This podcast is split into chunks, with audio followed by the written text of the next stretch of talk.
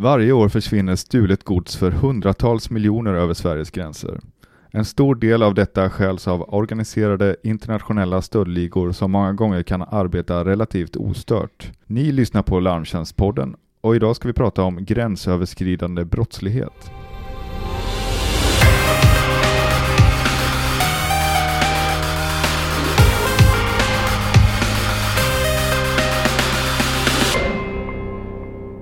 Välkomna till Larmtjänstpodden avsnitt 18. Mitt namn är Niklas Lindahl och jag jobbar på Larmtjänst. Eh, I podden berör vi olika områden inom brott och brottsbekämpning. Podden finns att ladda hem på iTunes, Soundcloud och Podcast-app. Tycker man sig sakna något så kan man mejla larmtjänstpodden larmtjänst.se. Men nu kör vi igång dagens avsnitt och i studion har jag Per Nord Nordström från Larmtjänst. Hej Per! Hejsan! Vill du berätta lite om dig själv? Ja, jag jobbar alltså då på larmtjänst och är biträdande chef och dessförinnan har jag då varit polis. Vi ska prata om gränsöverskridande brottslighet idag. Vad innebär begreppet egentligen? Ja, det handlar ju om internationella eh, kriminella nätverk som opererar i olika länder och eh, för gods ut till andra länder och det handlar inte bara om Sverige utan den här eh, brottsligheten gäller då för alla europeiska länder. Kan man säga att Sverige är eh, extra utsatt? Ja, man kan säga att de här kriminella ligorna, de har självklart en affärsplan och där man beräknar var vinningen som störst och risken som minst. Och här framstår faktiskt Sverige som en guldgruva för de internationella ligorna. Eh, här finns gott om eftertraktat stöldgods. Risken att fast är extremt låg och straffen upplevs som milda jämfört med flera andra grannländer. Framförallt kanske då Finland. Dessutom har vi bra transportvägar österut. Eh, har ni någon uppfattning om hur många bilar som stjäls och hur många eh, bostadsinbrott som begås i Sverige? Under 2016 så stals ungefär 8500 bilar och varav cirka 18 procent inte kom till rätta. Och när vi pratar om bostadsinbrott så var det cirka 22 000 bostadsinbrott under 2016. Och tyvärr så ligger uppklarningsprocenten endast på blyga 4 procent. En stor del av de här äh, eh, mängdbrotten begås av internationella ligor som dammsuger områden på jakt efter smycken, båtmotorer och bilar. Och dessutom bostadsinbrott skapar också stor otrygghet i samhället. För försäkringsbolagens del så betalar försäkringsbranschen ut cirka 60 miljarder kronor i skadeersättningar. Och av dessa utbetalningar är ungefär 3 miljarder kronor ersättning för stölder och inbrott. Uppskattningsvis så tror vi att hälften av det här godset förs ut av de internationella stöldligorna. Hur, hur um, har, har, man en uppfattning om hur, hur de internationella stöldligorna eh, arbetar? Polisen har ganska klar bild på hur de arbetar. Man har ju oftast ett gäng som rekar var man kan stjäla godset. Många gånger så är det personer som redan befinner sig i Sverige och är kanske bosatta i Sverige. Sedan eh, utför man då kupperna, antingen om det är bilar, båtmotorer eller annat gods. Så eh, har man lite olika tillvägagångssätt hur man jobba vidare med detta. Stjäler man en bil till exempel så förs den oftast ut ur landet ganska omgående. Medan då annat gods kan mycket väl vara så att man samlar upp det på ett ställe och eh, sedan kommer en kurir som hämtar det. Kan man säga att de är väl organiserade eller är det löst sammansatta grupper här? Ja, de är ganska så väl organiserade. Förmodligen har man en hierarki där då den högsta ledaren sitter i utlandet, till exempel Litauen, Litauen eller Polen. Medan, och sedan bygger man upp eh, undergrupper som, där folk stjäler och man har kurirer, man har transportörer.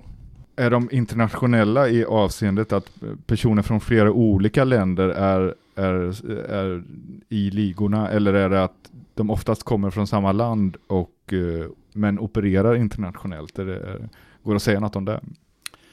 Ja, vi är ganska övertygade om att varje gruppering, åtminstone de som är organiserade, de tillhör samma etniska grupp. Är det Litauen så är det litauiska ligor eller så är det polska ligor. När det gäller de löst sammansatta grupperna så kan det mycket väl vara så att, man, att de har skapats i Sverige och man eh, gör de här brotten för att sedan med sina kontakter i utlandet föra ut godset. Vad, är- vad är attraktivt att stjäla? Eh, framförallt så är det ju personbilar som är attraktiva att stjäla. Med hjälp av olika instrument så kan man då stjäla en bil ganska så enkelt. Och eh, det tar inte lång tid att eh, föra bort bilen. Men även då båtmotorer, båtar och eh, eh, entreprenadmaskiner är också väldigt attraktivt. Är, är, är ligorna specialiserade på om, om det är en entreprenadmaskinsliga? Är det, är, kan man säga att de har specialistområden eller är det, tar de vad de kommer över? Ja, vi, vi tror ju att eh, när, när vi pratar om personbilar så är de specialister. För det krävs speciella verktyg, speciella eh, mjukvaruprogram och eh, för att kunna stjäla de här bilarna. Och de har specialiserat sig på dessa. Entreprenader tror vi också, för det krävs ändå att du ska kunna köra entreprenadmaskin. Det krävs också att du måste ha en lastbil för att transportera bort det här. Eh, Men så finns det även de här ligorna som tar allt som bara dammsuger områdena. Båtmotorer, gräsklippare, allt som finns i dess väg. Och hur försvinner de ut ur landet när de har fått tag på grejerna? Eh, Som jag sa, personbilar de försvinner oftast direkt.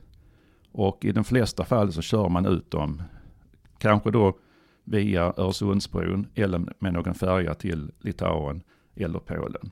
I vissa fall så har vi också upptäckt att man stoppar in bilarna i en lastbil eller en container. Framförallt om bilen ska transporteras ner till Afrika eller Mellersta Östern. Mm. Ja, det, det försvinner alltså, det kan hamna lite var som helst, god- godset. Ja, jag kan säga att när vi pratar om reservdelar till exempel som är ett jättestort problem just nu så har man upptäckt att eh, delar från stulna fordon har börjat dyka upp i länder som Kina, Sydostasien, Thailand. En inkörsport för bilar och även reservdelar, stöld av reservdelar. Mm. Eh, Under 2016 kan man säga att Litauen var det land som vi hämtade hem mest stulet gods ifrån. Eh, Polisen har i Litauen anträffat stora lager med stöldgods, var framförallt då reservdelar. Och de här säljs antingen vidare österut eller säljer man på säljsajter i Litauen. Eh, Det här under 2017, första halvåret 2017, så har Polen seglat upp som etta när det gäller eh, stöldgods som är anträffat i utlandet. Och vi kan även se att eh, en del av det här stöldgodset har varit på väg in i Vitryssland eller Ukraina. Eh, Kommer det gods in i Sverige från, från andra länder på samma sätt som det, det försvinner ut? Det kanske inte kan svara riktigt på om det stannar gods i Sverige, att man har ligor som distribuerar härifrån. Men att det förs gods genom Sverige, det är vi helt säkra på för att det sköljs en hel del upp i Norge också. Det här godset transporteras genom Sverige för att vidare ner till Polen eller Litauen. Så Sverige är även ett transitland.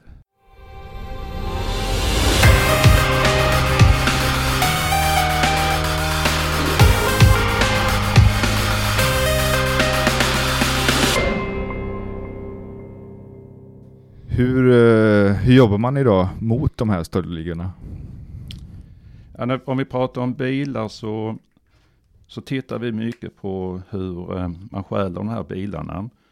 Eh, moduset, vi meddelar polisen, vi meddelar bilfabrikanterna som de kan vidta åtgärder för att försvåra stölderna. När det gäller båtar och båtmotorer så har vi en väldigt bra samverkan mellan då polis, båtklubbar och försäkringsbranschen där man försöker då förebygga så gott man kan. Vi har ju även då vårt internationella kontaktnät där man från utlandet ställer förfrågningar på gods som är anträffat.